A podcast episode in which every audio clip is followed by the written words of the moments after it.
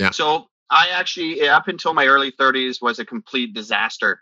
Um, I finally got a new accountant. A, a, friend of mine from university, his dad owned a large law firm in Vancouver, or sorry, a, accounting firm in Vancouver, and he sat me down and treated me like one of his four sons and just leaned into me. Yeah. And you know what I was doing and how it's all wrong, and he got me straightened out what I needed to do. He gave me a five-year plan to get out of my debt. I did it in under three years. Mm-hmm. Um, I so happened to be in a position where things got better at work. Yeah. But when you have financial debt, you are not good at work because yeah. your whole mind is so depressed on your debt yes. and how to get out of it. You're making too many mistakes. You're thinking so much about money first and you're you're making the wrong decisions. If you're thinking about money all the time, you make poor decisions. Welcome to the Leaders of Tomorrow podcast. My name is Chris Thompson, your host of the show and the head coach of the Student Works Management Program. This is a show dedicated to young and ambitious entrepreneurs and ultimately the leaders of tomorrow. Each week, we will bring you an inspiring interview or message to help you create the future you know you deserve. Let's get started. Hey, super excited about bringing Corey Bartram to the Leaders of Tomorrow. Corey is the Vice President of Operations of Student Works West, our sister company. Um, and uh, Corey's been with the organization 18 years, and we really tracked really the development of Student Works West, you know, and the founder and um, really the value creator, the big value creator out there, Andrew Britnell, and his impact uh, on the business. Um, we we talked about so many lessons and about how we work together and uh, how he's worked with uh, um, other people and it's it really is an amazing story of success. Shares a, a real um, i think you know personal and vulnerable story of him not doing it well financially him not making the right decisions financially and how he turned that around a number of years ago and is really really in an amazing shape uh, financially. So I know you're going to love this podcast. You know what we're up to is is if you know somebody who is interested in being a powerful leader, interested in really stepping forward in their lives, please send them our way to studentworks.com. Send me an email at c, thompson at studentworks.com or share our podcast. Thanks so much. Have a fantastic day and enjoy this podcast. So, Corey, I am so excited about having you on the podcast. So, welcome to the Leaders of Tomorrow. Thanks, Chris. Big fan. I'm super excited to be here. Yeah, no, it's really, it's really awesome. And uh, I know we were talking a little bit before the podcast. you were sharing some stuff, and I go, no, no, no, we're going to discover this full time, just, just you know, full time with our leaders. You know, hey, I want to know more about Corey, and and just so everyone knows, Corey and I are really great friends. We work together. We've learned so much from each other, and we've learned so much from the West and they've learned a bunch from us as well and and we just we just work back and forth and it's it's kind of funny this this conversation is really kind of a, a, weirdness like you wouldn't normally do this with a friend to start you know asking them questions and asking them questions but that's what's going to happen here it's going to be awesome so describe who Good. you were before joining the student works uh, program you know back in high school first year university if i give you one word mm-hmm. i'll give you lost um, I was a hard worker. I worked right. hard at everything I did, but there was zero direction. And I laugh. I can't believe I just said it because this is what my father said in my wedding speech. Uh, and he said that Dan Cripps gave me direction, um, or Student Works Painting essentially gave yeah. me direction. I I knew I liked business. Uh, I, I, came from more of a blue more of a blue collar family right. than anything, a mill kid. And I think as I went through school and stuff, I realized business was for me, and always looking at different uh, ways to make money. Right and and getting out. You know, I, I my kid, my buddies are playing sports. I'm throwing newspapers on driveways. Okay. You know, uh, they after school they'd go you know home and either stay together, or go play sports or, or video games. Back in the old Nintendo 64, I went and worked an hour and a half, two hours at a hardware store. Funny enough, tinting paint. Um, and and then Pittsburgh paint out of all things. Yeah. And and then then coming home and studying and stuff. I filled up my days but I didn't know where I wanted to go. And I mm-hmm. think I saw a lot of that when I went to university, changing my degree. Um, I spent a few extra years at university. I, I had fun, so so I took a little extra, a little longer than most people. And for a lot of time, I, I was a rudderless ship. And for those that know me very well, I'm a big boater, big ocean guy. And so to be on a boat and have zero direction of where I was going, I, I think that would sum up exactly what I was before StudentWorks came in. And in fact, uh, when I first started StudentWorks, I, I, I laughed at a friend and said, "Scam." And then I went and taught sailing that summer. Had the best summer of my life. I mean, again, anyone who knows me, summer on a boat every day, all day for seven days a week, I was in heaven. I didn't make any money. when I got out of the summer, I go, what am I doing? What experiences am I gaining? Mm. I, I mm. have nothing to show for it. And I realized what I needed was an outside of the box activity, outside of my comfort zone.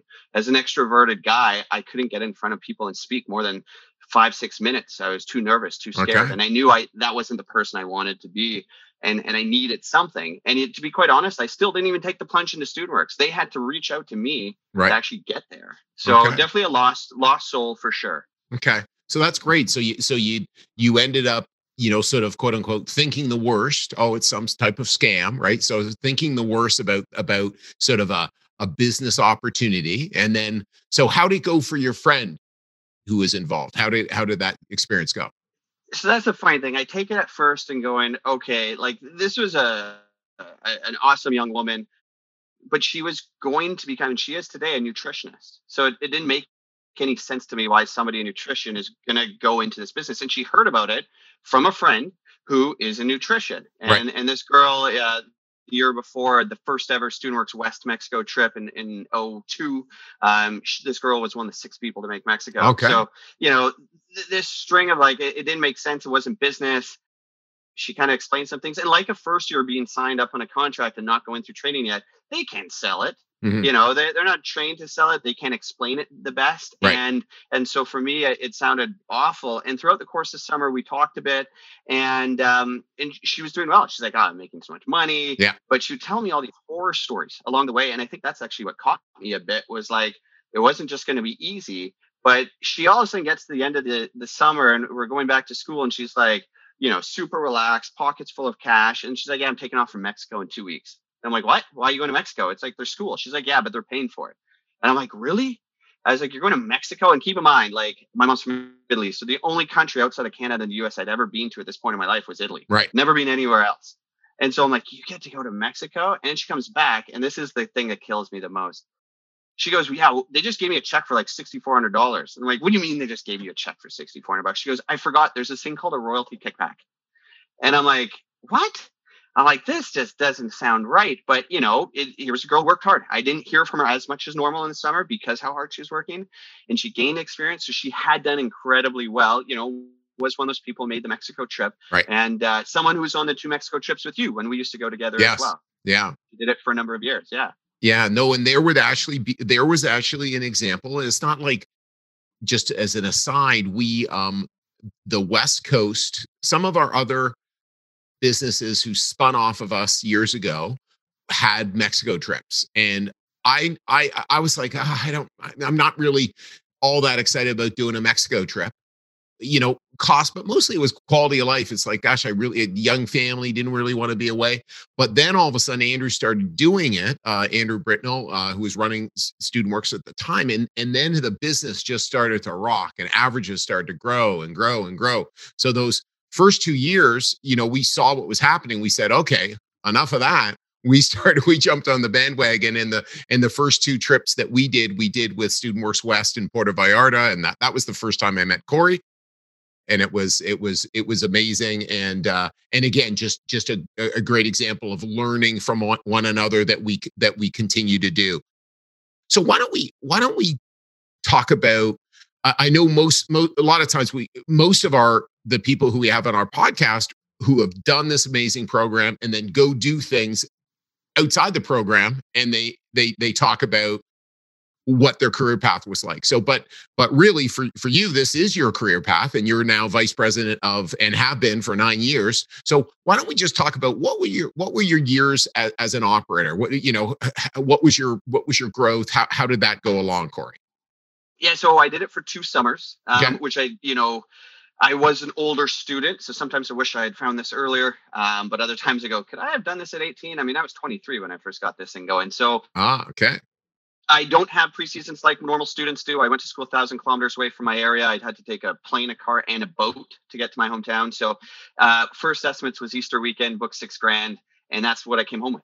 You know, right. that's what I had. I was Dan's last franchisee to get started middle of May in production, and I had to play catch up. Um, I did well in those days, uh, a little over eighty thousand, which put me fifth for for rookies. And I know some of the franchisees will laugh at this, but like we had one rookie do over hundred grand. She did one fifteen. It was a record.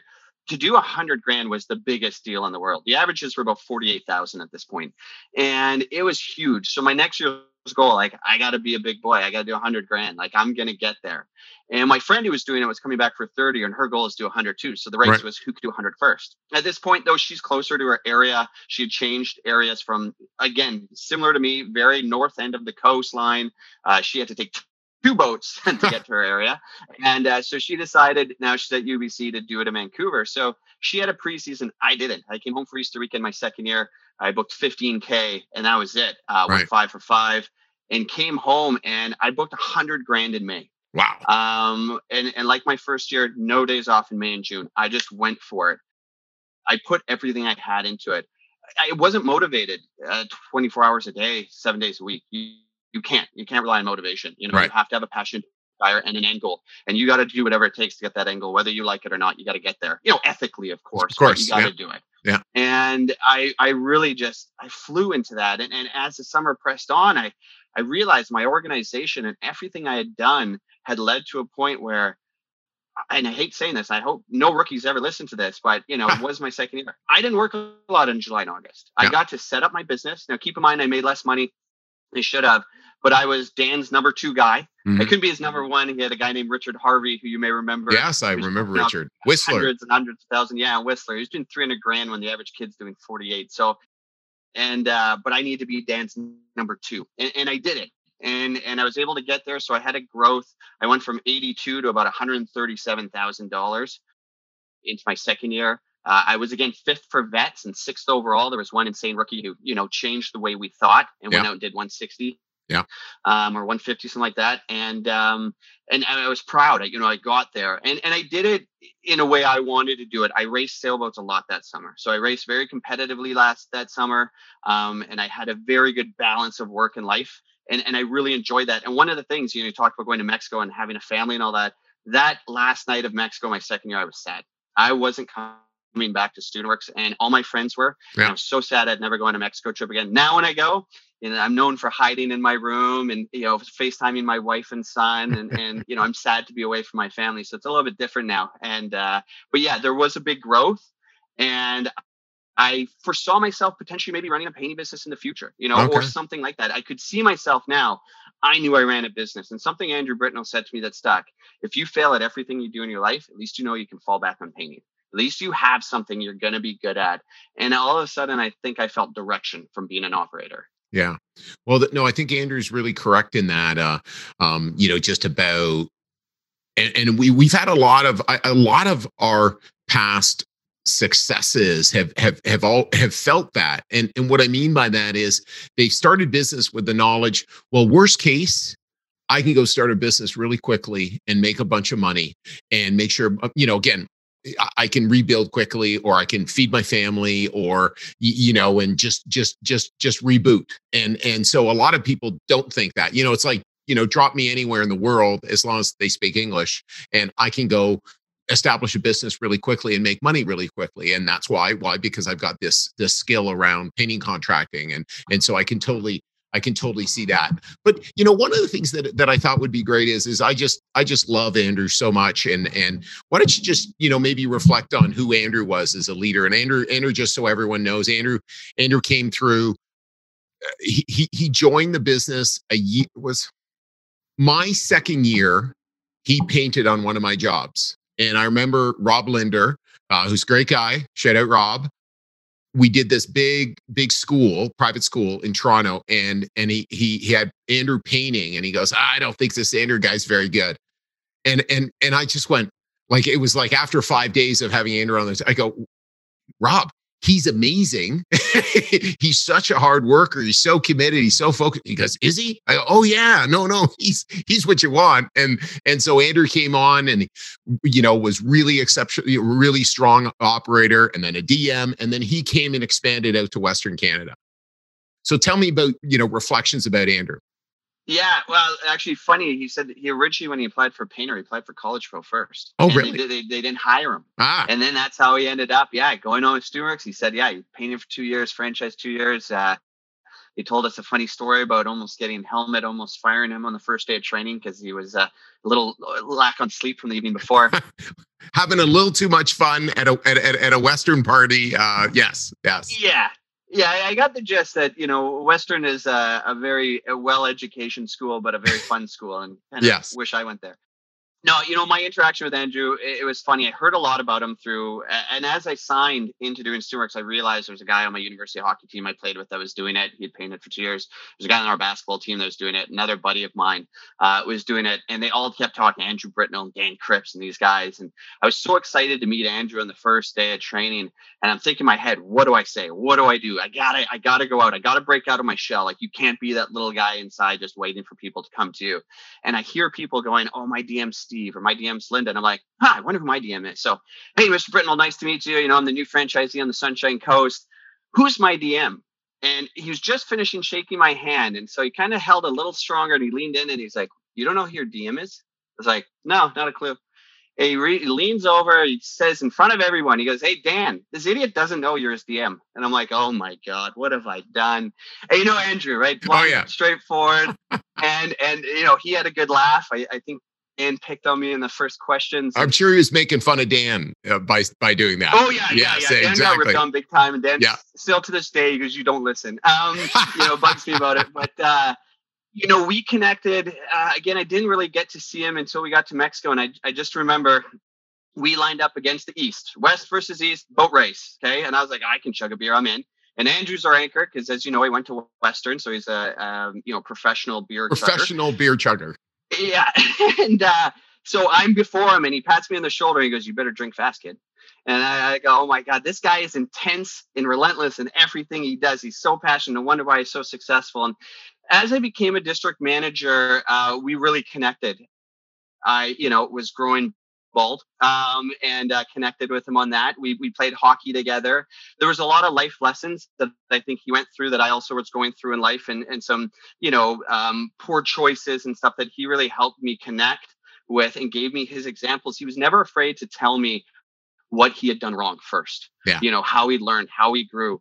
And and, and he gave me that passion uh, for business and wanting to do it. He was hard on me. He, he was like any coach I ever had in hockey growing up. You know, he wanted the best out of me. He wasn't going to put up for anything else. If you read my PI, you got to be hard on me anyways. Yeah. You got to give it to me straight up. And we connected really well in that sense.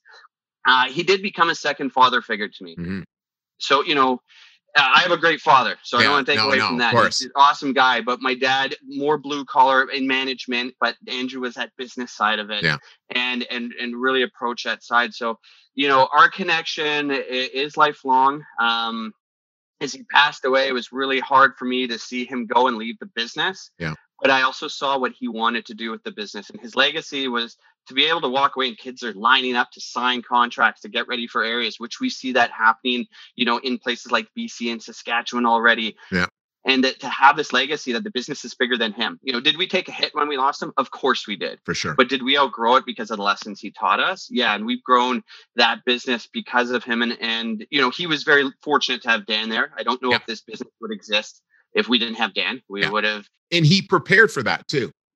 He did, and he Yeah. was really, really good about preparing. I mean, Andrew had everything locked down in Yeah. systems, Yeah. and was really, really good. I mean, he had alarms for everything, and I used to watch some of the ways he'd grab his credit card bill and he'd go through and highlight everything and make sure every receipt matched up. There was no issues, and then what receipts went to Kim, you know, for for invoicing, what was personal, how he did his finances, and he was always willing not, not to just help me in business, but everything in life. He was always willing to prepare me, and I drove him nuts. I was terrible with with money. I was terrible with all sorts of things Mhm. but he never judged me for it. But he understood why I did those things and and let me grow within it. But he was always there to help me out through everything. So I mean, I had a very big connection that I don't think many other GMs got to have because a I lived in a city. We had a lot of friends in common. We were in the Kiwanis Club of Vancouver together. We played hockey together.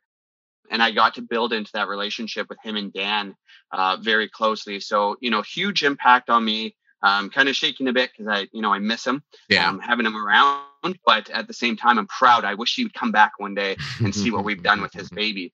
Because the difference between us and say something like College Pro that was publicly traded is there's a family that has their love and blood, sweat, and tears in this. And his wife has continued that, being our owner, yeah. letting us run that because she knows we have the best interest for her and her family in it. And now having her son and Andrew's son uh, being a franchisee this year, I think is is oh, uh, exciting for me. It's such a massive thing, right? So, and and he's had some great success so far, so we're really proud of him. Oh, that's fantastic. Well, that well, um, I'm going to be paying attention you know, Andrew Andrew's made such an enormous impact on me uh, and my business, and as a result, my family. And again, the same thing. You know, we're a family business, uh, and and it's it's personal. You know, by the way, business is personal.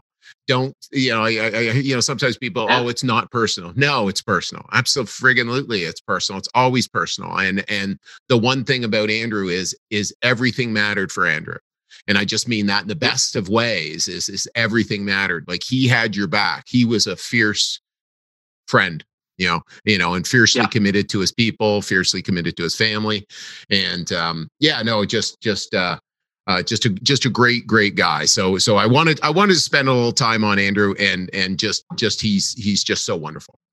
Yeah, you know, there was always one thing I overheard him say about me. We were in Mexico once, and it's always stuck. Um, I was in a state of I call it uh, uh, Corey's chapter of stupidity, mm-hmm. and you know, partying really hard, and you know, didn't have the best DM numbers, wasn't fully into it, and you know, I'm in Mexico, probably acting like a complete goof, and someone says, "Why do you keep that guy?" Right. And he says, "Because he's really, I know, I won't swear, really effing good, and I know he's gonna find it one day." And I remember that was my TSN turning point in life. I overheard him say it as kind of he didn't know it's there, she didn't know it's there, and I heard him say it, and I walked away from that conversation, and I thought to myself he has my back. Even yeah. at my most weakest, stupid moments, this guy has my back. And that empowered me to be better. And every time I do something silly, I go, what would Andrew say right now? Yeah. You know, what would Andrew do? You know, and and the way he was with his family, and this was a guy who got up probably too early than he should have. And when I would get up at six, I had 20 emails from him, but he did it so he could walk his kids to school. And and to show how much of an impact he had, I bought my house about two blocks away from his wife's house. I want my kids to go the same elementary school his kids went to. I'm going to walk my kids to school just like him. Awesome.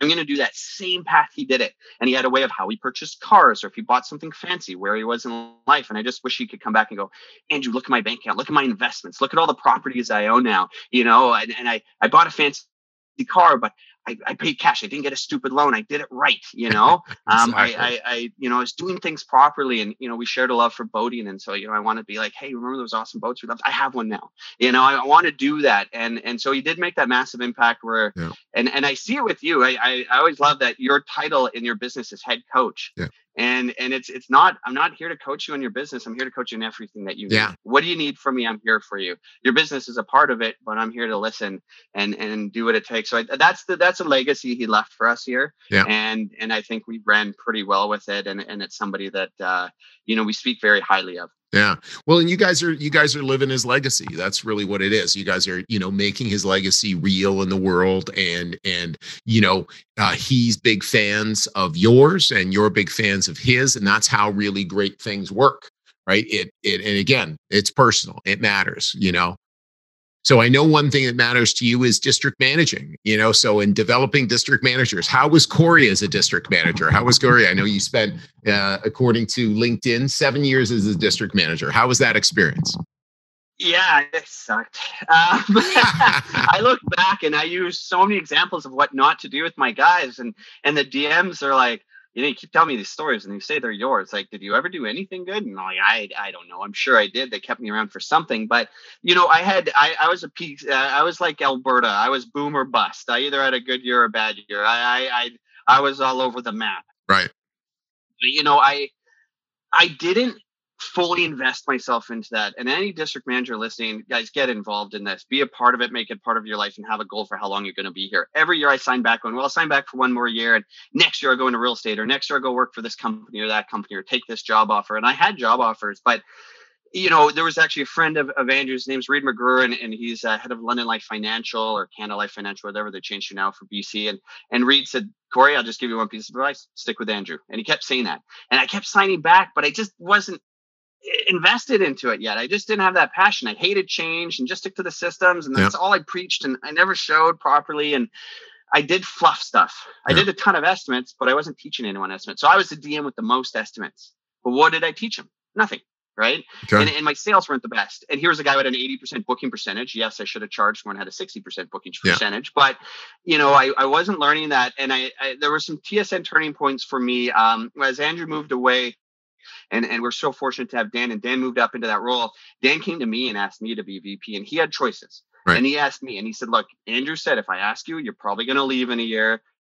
And I get that, but I think this will be a better role for you. I think you will like it. And that was a big TSN turning point Yeah. because all of a sudden they showed, look, dude, we know you're better than what you're doing. Yeah. You can do this. And so for those first three years, it was a slow roll. As I was VP, it was a slow roll into it. Dan still had his hand in there.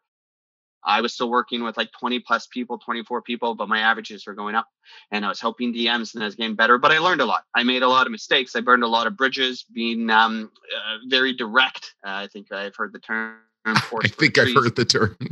Yeah, I kind of just say get the get that out of my way. I'm going straight through. Yeah. You know, so I, I was learning a lot, and I had people along the way that made an impact for me. So Dan Cripps, obviously being a major one. Then a guy named Paul Ballou. We just had your summit where Brian Scudamore was there. So Paul now works for Brian uh, Yeah. within Shack Shine as a general manager.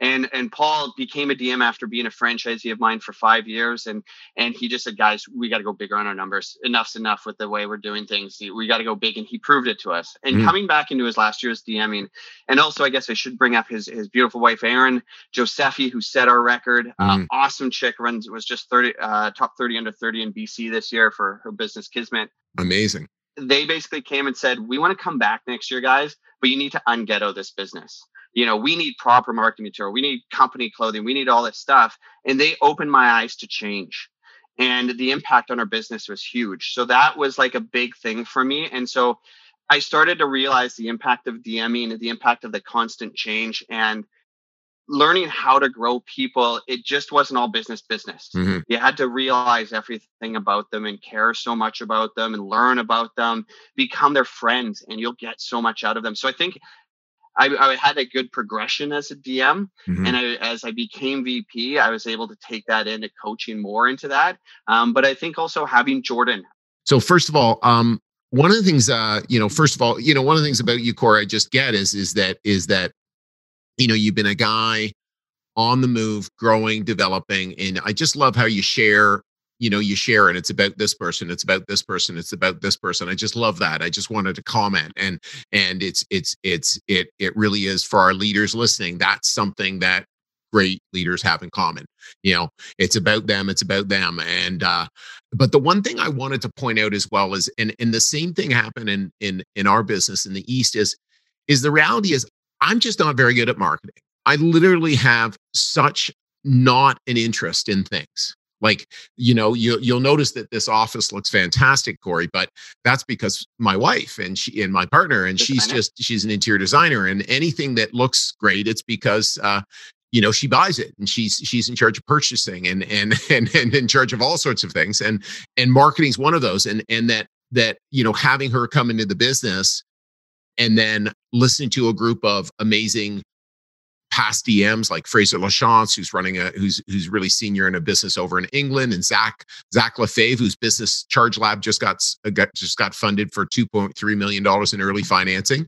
But these guys who who basically came in and said, "No, here's what we need, and here's what we need," and then and then again, for me, it was like it's not like I would have resisted before. I just wouldn't have seen it. And then it's like having people, and again, being receptive, of course, is really important. And then, okay, how do we move forward with, again, the branding of our firm? Because one of the things about branding is branding literally can get in the way, bad branding can get in the way of how people see your business. And, and I remember one of my one of my good friends, Derek Lackey, who used to run the Pioneer account and Canon account, American Express account in Canada as a marketing uh, guy. And and Derek Derek said, you know, that my marketing material was standing in how people saw their saw my business. And and and that got shifted. So so you know maybe speak to that and ha- what what you guys did to change and Dan did, etc. So, you know, it's actually funny when it talks to the marketing material and some of the changes we made was having more of it. Mhm. At a simple time, what we really had was a door hanger and a lawn sign. Yeah. You know, and and you know, there's things like I still to this day we have, you know, our phone number on a lawn sign, which I think is ridiculous. No one's gonna remember a phone number. Put your just website. That's all you need. Clean, nice and neat. But Right. cleaning things up, too wordy, too much of this other stuff. So we started to develop things, uh, cold call cards. We started to get into social media, online marketing, digital marketing. And, and started to branch out into some of those different fields. We also started to pick up on more training. So I started to realize, like, hey, you know, as a district manager, I look up to Dan and Andrew, and they're training me, and that's great, and it's awesome. You know, I have two mentors like that are awesome, but I needed more education than that. So started to read books Awesome. and started to open my eyes because that's the other thing is just getting your eyes open. People would come to me with a, a dumb idea or what I perceived to be a dumb idea, I should say. I, I would never be open to changing. I would shut it down right away. I, as we called it, fire hosed it Yes. immediately, right? Without actually putting thought process into it. And as I read books, a lot of the things I, I realized as, as a district manager was open your mind, open things up. You're in this awesome business where, and I look at some of the smaller student businesses, and Jordan and I talked about this the other day. We feel terrible for them because we have in painting 140 franchisees out west. We have 140 minds working. We have seven district managers, two VPs, and a president. Minds are constantly working around this business. Utilize it. Yeah. Use it. You know, if I'm in a small business and there's me and I got 10, 20 people, that's it. Those are the only information. Those are the only minds working on it. And I was so locked down when people came in and said, oh, we should do this or do that. It's like, no, stick to the systems. They work. We already know it works. Just blah, blah, blah. So I think for me, as a growth period in a district manager, was expanding my mind of what the possibilities are and starting to come up with these crazy long-term goals. We heard Brian talk about that with, uh, you know, Shine Shack Shack. Yeah. Uh, which is hilarious, and now all of a sudden that's becoming a reality. And and for us, there was all these dreams and goals of like not going on campus and Mhm. doing clipboarding. Yeah. You know, not begging and pleading with people to sign contracts, and and instead being able to have people want to come in those doors and really doing it. And and we've grown into having these big goals we never thought we'd get to are developing and are coming there because of opening our mind looking at different things and taking a risk.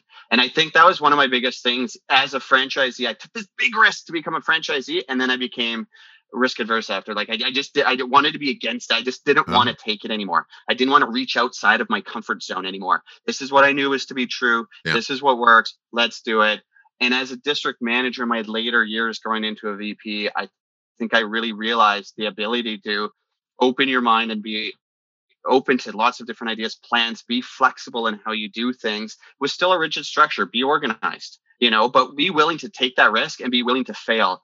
And that is my biggest lesson I'll give to any DM be willing to fail and own it. Yeah. Say it's your fault. Don't Yeah. worry about it. You know, I had a kid come to me and he wants to try this new thing about how he's going to, you know, approach getting painters, but it's going to cost him a couple hundred bucks. I said, all right, I'll try it with you one month and I'll split it with you. It's out of my own pocket, Right. but I'm willing to risk that money to see how it's going to, you know, proceed. And if that works, I'm going to spread it to everyone. If it doesn't, okay, I lost a couple bucks, but you know, what's the big deal? So I think that's one thing for me is that really lesson of opening up my eyes, realizing that all these people we have here, whether they have experience or not, are minds that are working in this industry and we can grow so much from that. So as a DM, I was very closed. Yeah. And I led into becoming very open minded. Well, that's awesome. That's brought up a few things for me to sort of share about. One of the things is just for our leaders, you know, checking out and, and just being aware do I have a fixed mindset? Because that's where Corey was saying he he had a fixed mindset, had to be this way, or a growth mindset. And again, I know, you know, one of the things I saw in, in Andrew was he was way better at being, you know, uh, really kind of both. It's like fixed. No, this is how we're doing it. We're not going to change it until we'll go look at it and then we'll change it. And so there's something to, again, we need the paradox of, you know, firm, this is what we're going to do this year. And then, okay, what can we do better next year? How can we, how Mhm. can we change? So it's, we have to hold both those concepts because again, there's a powerful system that we can, we can point to. And one of the things you're really pointing to is one of the advantages about franchise models is they share this huge opportunity is, is, is have all these amazing franchisees or in our terms, operators who can share information. And that's one of the big advantages why franchise models are so powerful. And when Corey's talking about Brian, I just want to make sure everyone understands Brian Scudamore. He was on a Leaders of Tomorrow summit. Uh, you can go on to uh, my LinkedIn and get a, uh, you know, just listen to his talk. It was amazing. And he's written a book called Willing to Fail. And that's something Brian is do- able to do and we're able to do. And we do all the time. And as a part of Willing to Fail, you move forward. And, and the one other thing is, is, is I know Dan, and maybe it was Britnell before then, but I know Dan for a long, long time said, you know, we want to be able to run a business where we don't need to go on campus. Mm-hmm. You know, and then this last year, we didn't need to go. We, sorry, we were not able to go on campus. And we both, our businesses will both have our best year ever. No one ever could have thought that was true. And if you look across North America, other people doing what we do, that is not what's happening for them.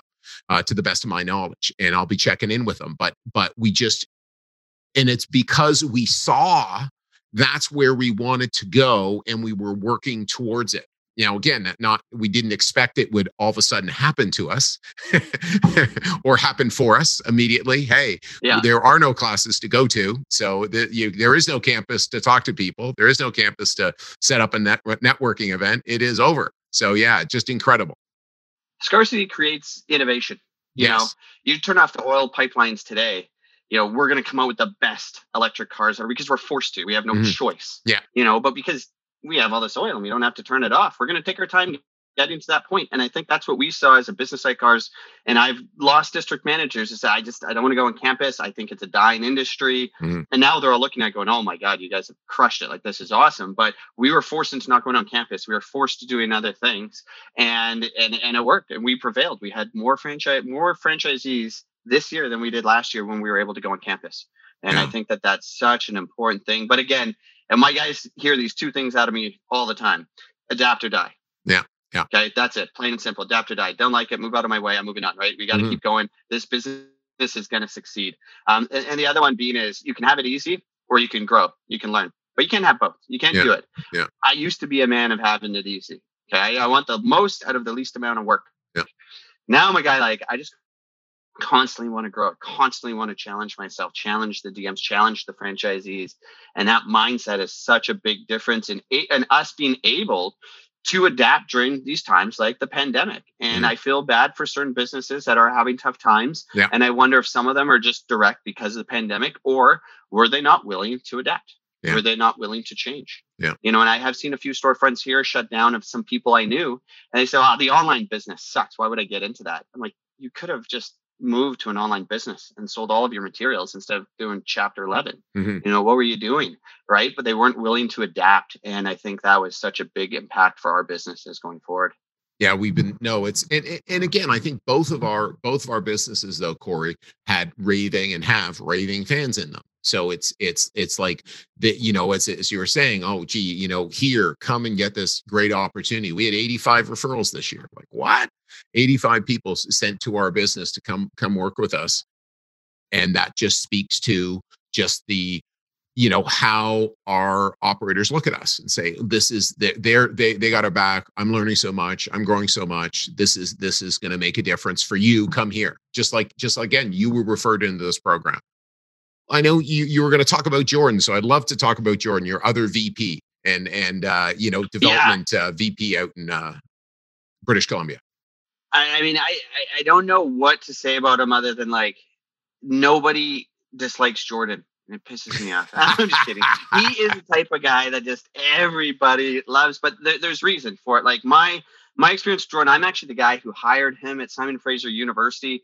Remember, we had this discussion. We already hired his dad's DJ company to do our annual boat cruise, you know, award ceremony every year, and um, I still have the picture somewhere. It's great. He had a big fro, a lot yeah. of big hair, and you know he's wearing his grad shirt and tie because that's all the kids had back in those days was whatever they wore to grad. And uh, but he worked with a good friend of mine, Marco Pimentel, and for the first three years when Marco moved on, I inherited Jordan.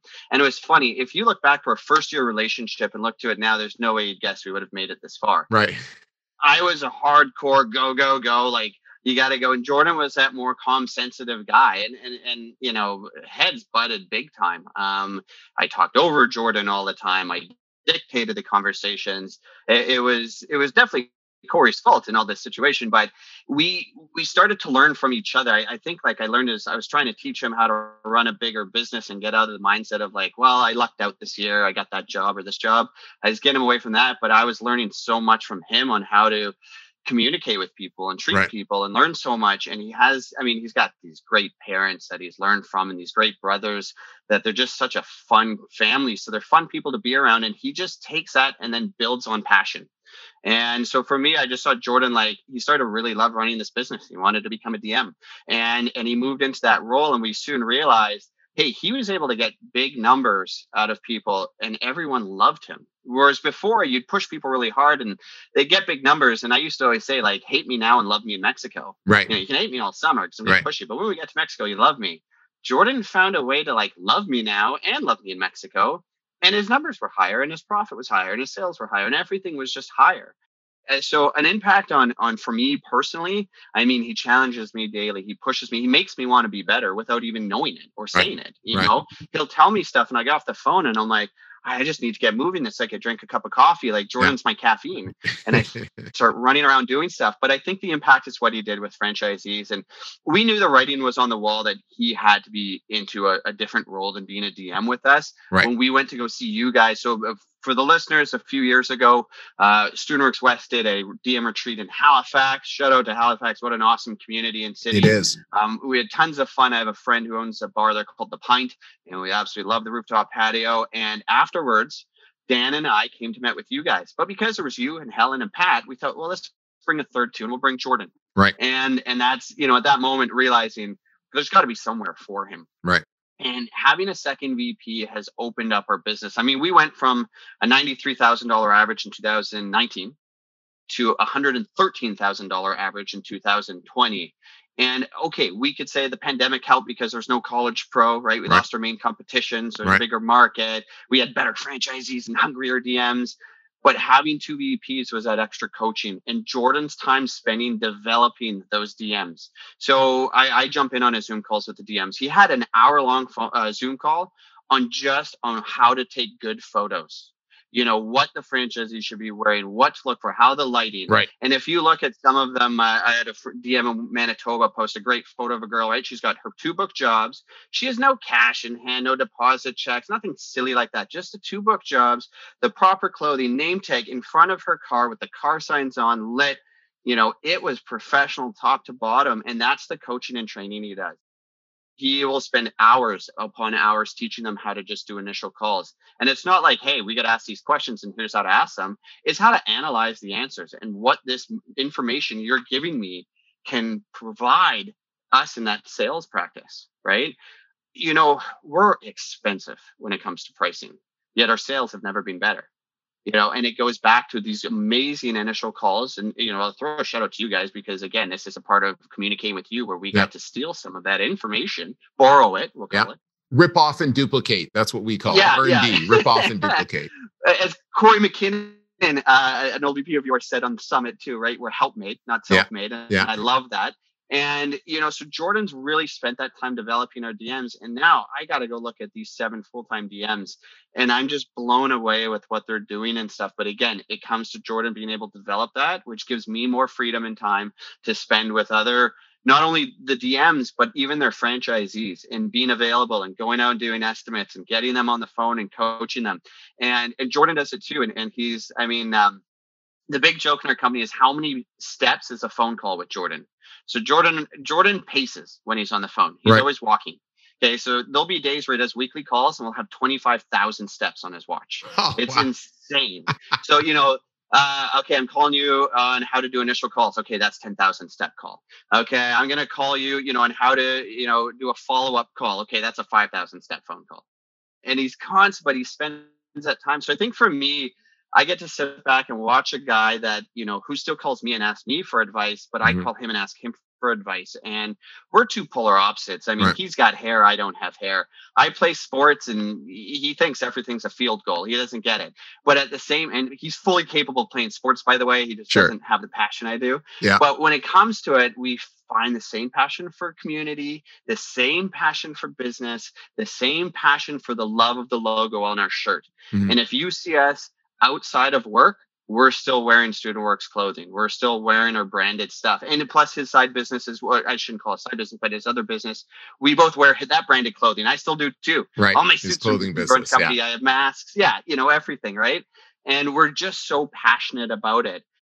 But when push comes to shove, sometimes I'm that pit bull that Jordan needs. Yeah. And other times, uh, Jordan's the guy that says, Hey, dude, you need to take a step back and rethink what you're trying to say here. Right. So that works very well. So, you know, for me, Jordan is, um, again, like Dan a TSN, turning point for me in my career, someone that pushes me and gives me a love for what I do.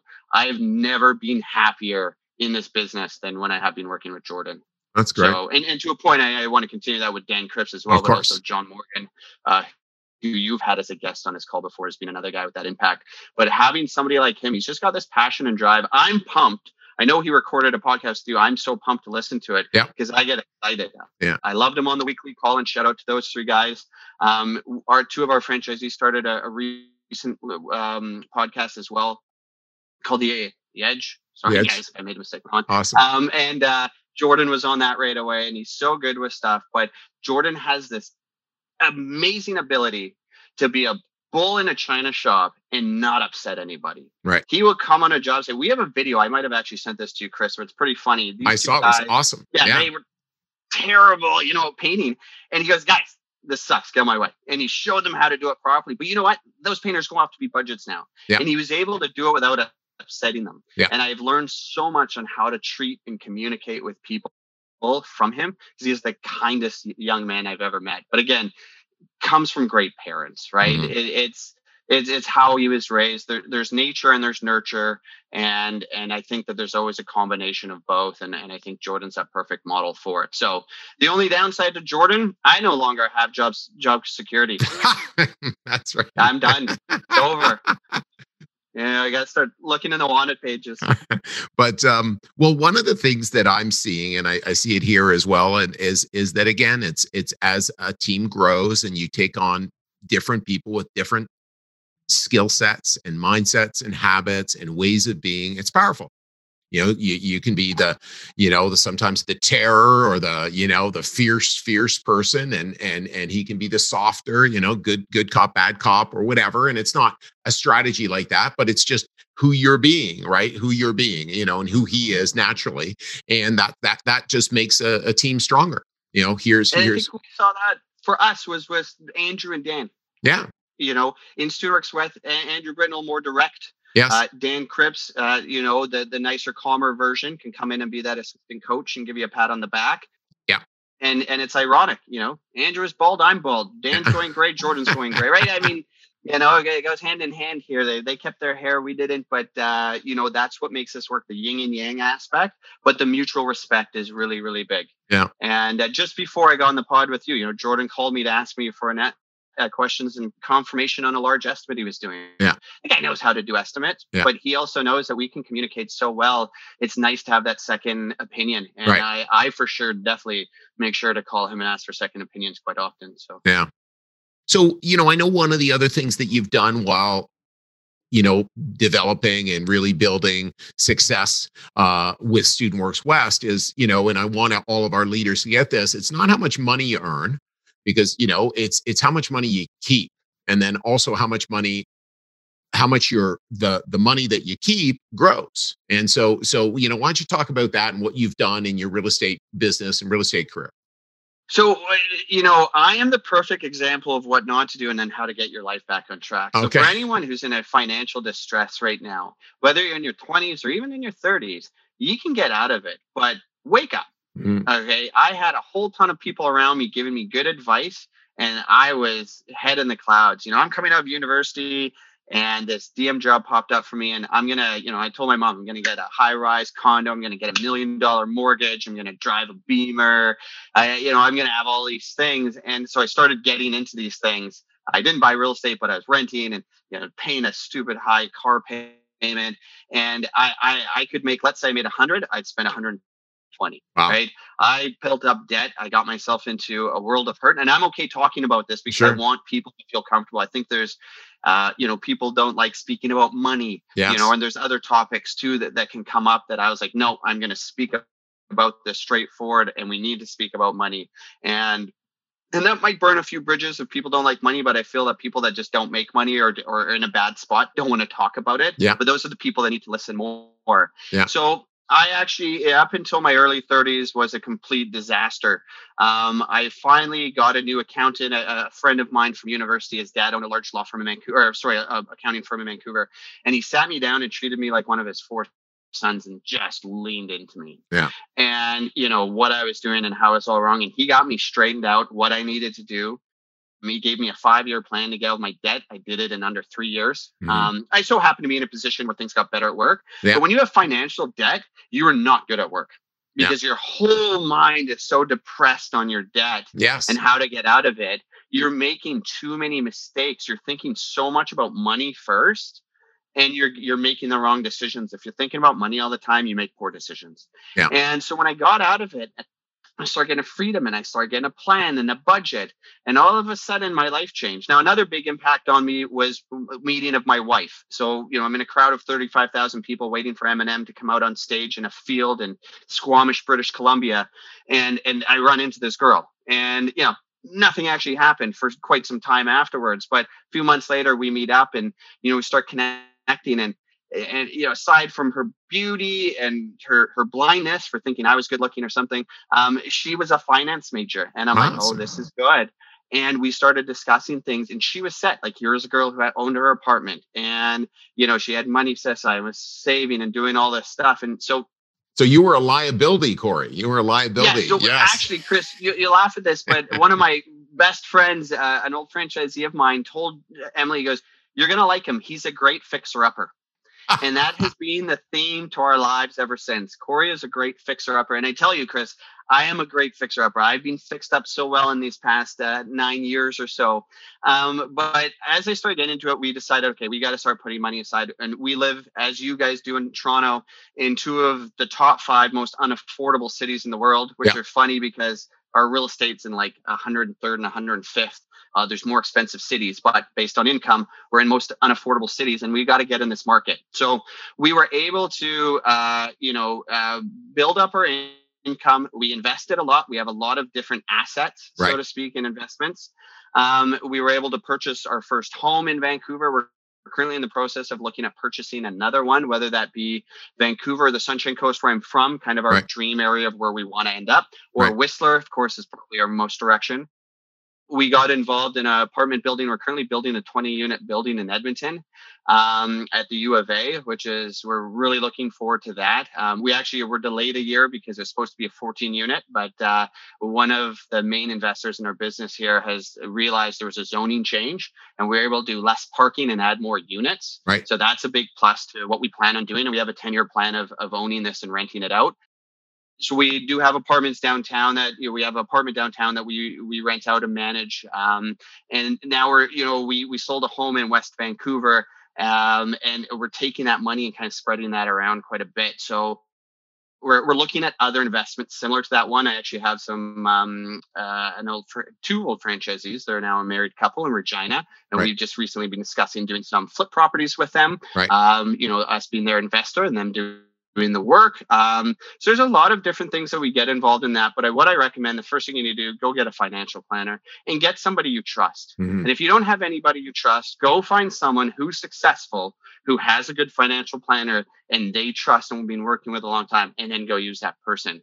And we bring that to our franchisees out west. We actually have a guy that comes in, speaks to all the vets about the money they made, and go, look, if you guys don't have someone awesome, you can use this guy. You Yeah. know, Richard's awesome. Uh, and shout out to Richard Bailey with with Freedom 55 or London Life Financial.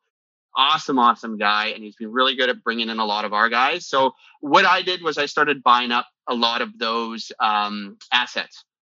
And a lot of those are insurances on you as well. Um, but again, we have a big, large insurance for our son. And as long as he doesn't use that by the time he's 18, he's going to have, you know, X amount of dollars to pay for his university and tuition. We're doing another one that we're going to start with soon that would allow him to purchase his first condo when he gets out of university because of the expensive market that we live in Right. and the way they're at. So we're really looking at long term finances. Personally, we're both my wife. So just so people understand this, um, a lot of our finances as well as she's more or less she won't consider herself a day trader, but that's what she does for a living. Right. Um, but she is more of an analytical trader more Right. than anything than the ebbs and flows. No, she's not on GameStop or whatever. She's yeah. left that one alone. Um, she's a little bit more smarter in design, but we do have a significant amount of money in the stock market. Right. But we need to dilute that and uh, diversify. And and I, I, I, you know, sometimes I worry about land and, and the ups and downs of BC. But I believe Corey McKinnon on on your the the Leaders of Tomorrow Summit really put in my favors. Hey, in a time like this, in a pandemic, they're printing money like no tomorrow. So having cash is silly, you know, and and we actually are sitting on a little too much cash right now. So that's why we're back in the market of purchasing land because God's not making any more land. Yeah. And it's, it's, you know, get in and do that. So for us, I think, you know, my, my wife uh, actually had an interior design business with her sister. Um, we did, she's moved on from that. You know, we looked at having different businesses together. Right. But for me, and there's a big difference between me and Patrick and Jordan. Right they are younger and they are hungrier than I am. Although I'm a super hungry young man right now. I'm 40. I have a wife. I have a two year old, and I have another kid on the way. Right. And congratulations. So for me to balance, thank you, thank you. Um, we hope it's another. Okay, I hope it's another boy. My wife wants a girl, but we'll see. Um, but you know, those, those guys can really balance doing that, and I admire them so much. But for me, uh, really in business, I need to focus on StudentWorks, and now the growth for us out west is ProWorks Painting, and that's another business that I'm really getting involved as well as Jordan right. with Dan's help in growing this other business. Uh, so we turn it from a four franchisee business into a 26 uh, franchisee business is the way we view it. We might actually view it as more but for now that's kind of what we're looking at and i think this is something we can easily grow um, but yeah I, I, really think like real estate is such a great market and um, you know I, I, do like the idea of of buying and, and being a landlord I want to be the cool landlord. You know, I love at Christmas every year. We email our tenants downtown and say, Hey, Merry Christmas. Here's your present. We're not raising the rent because in Vancouver, you know, there's these races every year, yeah. right? We don't do it.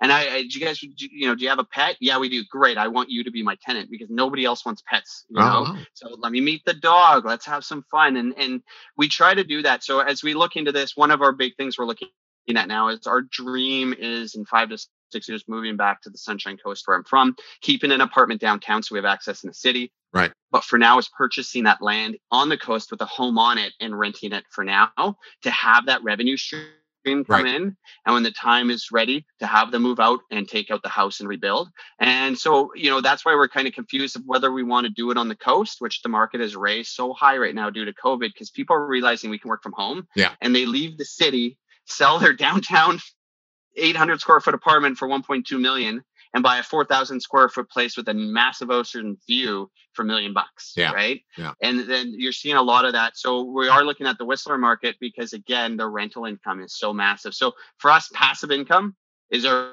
big, that's our other business. It's got to be passive income and having revenue and rental streams. And even when we bought our house, I don't like having people living in my house. We had a tenant, passive income, and they paid for a lot of stuff. Now we no longer have that tenant. I'm, I'm currently just moving into the basement, so that's why I don't see hang, things hanging up. But normally it'll be better. Um, but we're doing that because that paid for my massive landscaping project starting next week. That'll last a month. Wicked. You know, and that's that's how we do it. We have ways of getting it, but that passive income is important. So for young people, get a financial planner. And even if you don't have the money, this is my biggest mistake I always made. I'd say to a financial planner, I'm going to come see you, but at the end of my year, because I, I don't have any money right now. Yeah. But don't do that. Go meet the financial planner now and make a goal of what money you want to put away. For sure. Have a plan with it because if not, you have no goal to have money at the end of the year and you won't have that money. So if you go, I need 20 grand to put aside at the end of the year, you're going to make a point to do it because you're not going to not work if you need to make money to live. So you're going to push to pay rent. You're going to push to pay your car bills or your gas, your insurance. So if you have a goal to have money set aside for specific uh, investments you're going to purchase, then that is something that you got to set when you don't have money to dream and to get to it. Absolutely. So don't wait. Yeah. Don't wait no. on it. And and now I look at it and I'm able to go out. You know, we we purchased our boat with cash. We purchased our cars with cash. We do not go and get loans on that. And I know there's you know an argument to be made to get a you know a, a zero interest loan or whatever, or 0.1 loan, whatever yeah. people want to do these days. But for me, my mindset, I don't want bills. No. So my debt is my mortgages. We have a number of mortgages, and that's it. That's our debt. Yeah. No, I think well, I think that's great. And I, I appreciate you sharing and and and again sharing from, you know, failures and mistakes and and and errors that you had and then here's what you're doing and you got a powerful plan and and one of the things i want our leaders listening to is is that when you've got integrity in your life it's like i'm doing this. It, it, it, just builds on itself it builds on itself it builds on itself and then and then everything's working and then again as as as as corey pointed to when there's no integrity and i'm spending more than i'm earning then all of a sudden hey that impacts my ability to do my job and and and you know so so it's just you know integrity is doing it the way it was meant to be done you know and so part of life is meant to be i earn this much i spend less like that's part of that's part of life and and and that bigger gap that I have, just the more again economic freedom I have, and then that that creates a mental freedom and emotional freedom, and I'm not worried about money. And if I need extra money, I can have some money and I can make good investments, etc. And then your life actually isn't about money. But when Corey's life yeah. was overspending, Corey's life was about money. So it's kind of it's kind of interesting how it, it, it inverts. I have friends that say I didn't fix my spending problem. I just I don't spend more than I used to. I just earn more money. Yes. And and you know to offset it. And I go, that's so true. But the thing is, I don't think about my income ever. At the end of the year, Dan sends me, you know, this big spreadsheet says, here's what you made. I'm like, oh wow, I did well this year. Yeah. But the thing is, I know I did well because I'm not focusing on, I'm focusing on my people and those numbers come. One of the other things though is is I believe once you met that financial planner, you, if you're and because you, you, got it. You said i needed to change. This isn't working. And if your income hadn't grown as much as it w- would have grown you still would have had a, a, a good economic plan. Now you wouldn't be as far ahead but you would have had a good economic plan. And then because because if you see it as oh well you start earn more. No no no no no. You started to be different. You started to behave yes. differently. Yes.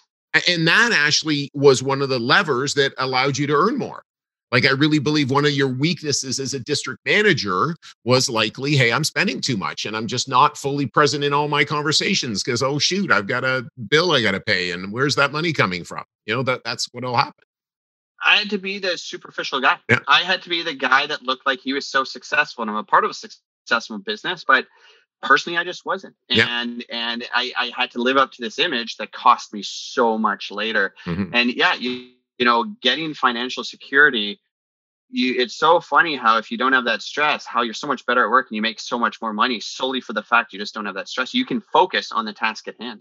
And and I think that's something a lot of young students need to, you know, they get so stressed about something that they're afraid to make decisions that'll cost them money. But you you have to, you got to break out of the norm. You know, you you can't just go with the status quo. And, and hey, don't get me wrong.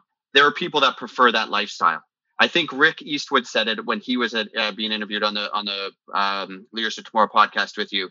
He said, you know, I believe maybe his mom or dad said it, but you know, you can live in the poorhouse or the White House. Yeah. And some people like that. They want to become a firefighter and they get that good pension yeah. and good, yeah. you know, uh, they they got all the health care and everything for their family, and that's great. That's an awesome life. You know, that's awesome. But it wasn't what I wanted. And to do what I wanted, I still have to have that financial security to be there. So I don't mean to take away from those that have more of that simplistic life. No. But if you want kind of to be more in this lifestyle, you, you gotta, yeah, you gotta think outside the box and you gotta be willing to change and and to accept failure. Yeah. Big time. And own it. Yeah. Because we're not gonna grow perfect. Absolutely. No, for sure, for sure. And make those changes necessary. So so you know, if you think back, you know, as you went from a university student to now a really, uh, you know, huge value creator in the full time world, what did you need to change about yourself, Corey? There's so many. It's like when someone asks me, what are my strengths? I can't give them anything because I feel like there's so much things to improve and to learn. I think for me was emotional intelligence. I don't believe I'm still there. I think believe, like, and this goes for everything. It's not just coaching, but it could be sales and, and it, it could be anything. Really understand where people are at in their lives. Stop being so judgmental and being open and willing to understand why people are there and connecting with them.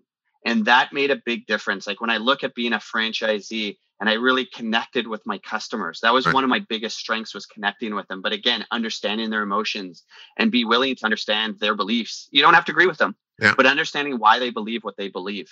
And you know you don't have to agree with trump supporters but you know, maybe understand why they feel that way. Maybe they're not that bad at people. Yes, there's a lot of them that are pretty bad too. But maybe there's, you know, there's something there. And I think that was a big thing for me was really understanding that. And that created a passion. Once I started to learn more about people, it created a passion for me to be in this business and grow. You know, I I look at running a StudentWorks painting business as two things. One, we run a painting business. You know, we got to give a good service. We got to yeah. slop a gooey substance on a substrate on the other side, we're coaching, and that's what we do. You know, right. this is our passion in our lives. So I think what StudentWorks has really brought to me was an, a, a, way to open up my mind and understand other people you know, because you're put into a position where you have to deal with every type of person there is on this planet. You got to learn how to deal with the tough customer. You got to learn how to deal with the good ones. You got to learn how to deal with people who aren't in the same state of mind as you are, right. who have different beliefs um, than you are. And, and that really opened up a lot. I really feel if you do a business like this and run something like this and expose yourself to different types of people, you're going to adapt and evolve as a person so much better than if you just took like a straight line job and you know had the same kind of communications with the same people every day. We really open up to the different types of people we work with. So I think for me, a big learning thing, emotional intelligence was big, and and I I still um I'll say it. I still suck at it. I want to be better. I want to grow from it, and and and I want to learn so much more about people. And and I, I try to. If, if, anyone has has yet to read Matthew McConaughey's book Green Lights, um, awesome book. And there's a great story of him in Africa and two guys are disagreeing, and he goes to side with a guy, and that guy says, "No, you know, don't side with me. It's not. I'm not right. It's who. It's not who's right or wrong. It's why they believe certain things." Mm-hmm. And and it really opened my eyes to to continue to believe in that. And it's amazing how i can get franchisees who aren't in business or have business like mines or you know those low b's and low a's to go out and run an awesome business. Right. Because i understood that person and i was able to get what i wanted out of them by learning so much about them.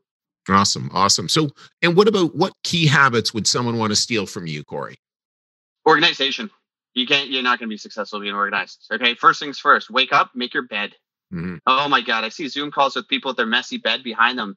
Ever seen a successful person with a messy house? Look at look at your backdrop, mm-hmm. right? Look at the way it's all set up and done. Right. Start and be organized, and you got to have everything calendars. You got to have everything listed, what your jobs are, what you're doing for the day.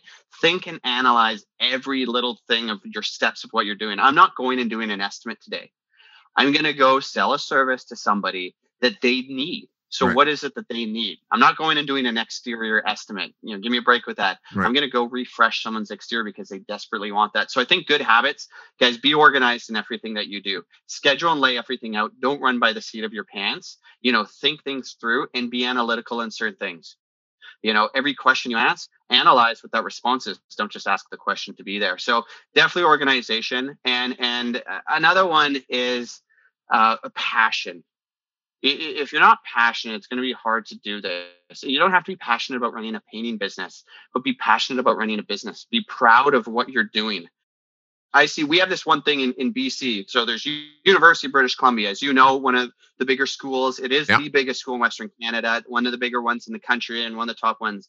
They have another sub school in Kelowna called UBC Okanagan, and I see these kids go to UBCO and they post, "I graduated from UBC." No, be proud of the school you go to. Be proud of where you are. So you may not be like, oh, I'm gonna, I'm not gonna run a painting business for the rest of your life, but you run a business. So be proud of the business that you're running. Be passionate about what you're doing. And when you show that passion, your sales go up, your job availabilities, your hireability when you, or, or, even you go into business and people wanting to loan or invest in you will all go through the roof if you have passion for what you're doing.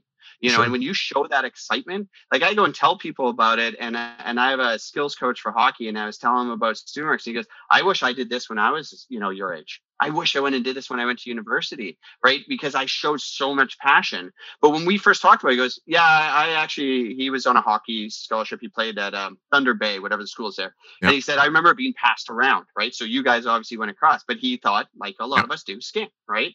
And he goes, but the passion you showed me, oh my God. So, you know, be passionate in what you're doing. Put everything you have into it. Don't half ass it, you know, and don't say, well, I have other things in my life. We all have other things in my life. You have a wife and three kids, three, correct? Right? Mm-hmm. Yeah. Yeah. Okay. I got a wife and, and, soon to be two. And I have passions. I, love boating. I love hockey. I love sports. I, I love exercise. I run. I, I do stuff, but I find a way to do it because I'm organized. Mm-hmm. So organization, passion, that you will become an awesome entrepreneur or anything that you want to do in your life if you have organization and passion. Awesome. And awesome. for the love of God, guys, make your bed. so the final question, Corey, when you think of a leader of tomorrow, what comes to mind? I think of a true entrepreneur a leader of tomorrow is someone always trying to create work for more people. And I'm not saying like put more work on their plate. I'm saying create more opportunities for people. Right. So we go back, we mentioned Brian Scudamore before. This isn't a guy who started a junk removal business. This is a guy who's starting franchises and, and providing jobs and stuff. And he truly is that leader because people aren't just buying one of his franchises. He now has three. Yeah and it, it's that constant entrepreneur of making things better and building the next business and providing people with more opportunities so to me a leader of tomorrow is somebody that has the ability to provide more opportunities to those that may not have that ability. It's their civic duty to go out and be passionate enough to do it. So, a leader of tomorrow really truly is somebody that's looking out to build more for the community. And whether that's provide more jobs, you know, and then I, I, know Brian had mentioned being like philanthropist as you get more yeah. money and, and, providing stuff. So I love that his aspect with with Shack finding single mothers that just yeah. don't have the money but have the will to go and run a business, you know, just stuff like that. That's what a leader is. They're going out and providing those who can't be a leader work, providing them with a way of life, a career path. That's what a leader is in my mind. Awesome, awesome. Well, well, Corey, I'm uh, t- totally, totally. All of our, our our leaders here would get just how passionate you are uh, for for your business and for your team, and and I I so appreciate you know again really for you know, since Andrew went out in in '91, we've been working together, and and we just continue to work together as Dan and and Corey, and now Jordan and y- yourself. Just you know, we so appreciate again all the amazing things that we share, and uh, thanks so much for spending time with us on the Leaders of Tomorrow. Awesome. Well, thanks, Chris. I've listened to a lot of episodes, and I'm super stoked to be a part of it, and, and honored as well. Awesome. Hey, you have a fantastic day. Thanks so much, my friend. Thanks, dude. Cheers. Hey, leaders, I hope you enjoyed this episode. By now, you are aware that we work with ambitious students every single year to not only help them run their first successful business, but to further their development as a leader and give them an unfair advantage in the future over their counterparts. It's why starting now and only for the next few weeks, we'll be on campuses across Ontario, Quebec, and the East Coast interviewing students who think they have what it takes to start their first business and get started down their path of entrepreneurship. If you think you have what it takes or know someone who might be interested, visit leaderspodcast.ca slash apply and start your application process today. Once again, it's leaderspodcast.ca slash apply, and I can't wait to see you on the other side.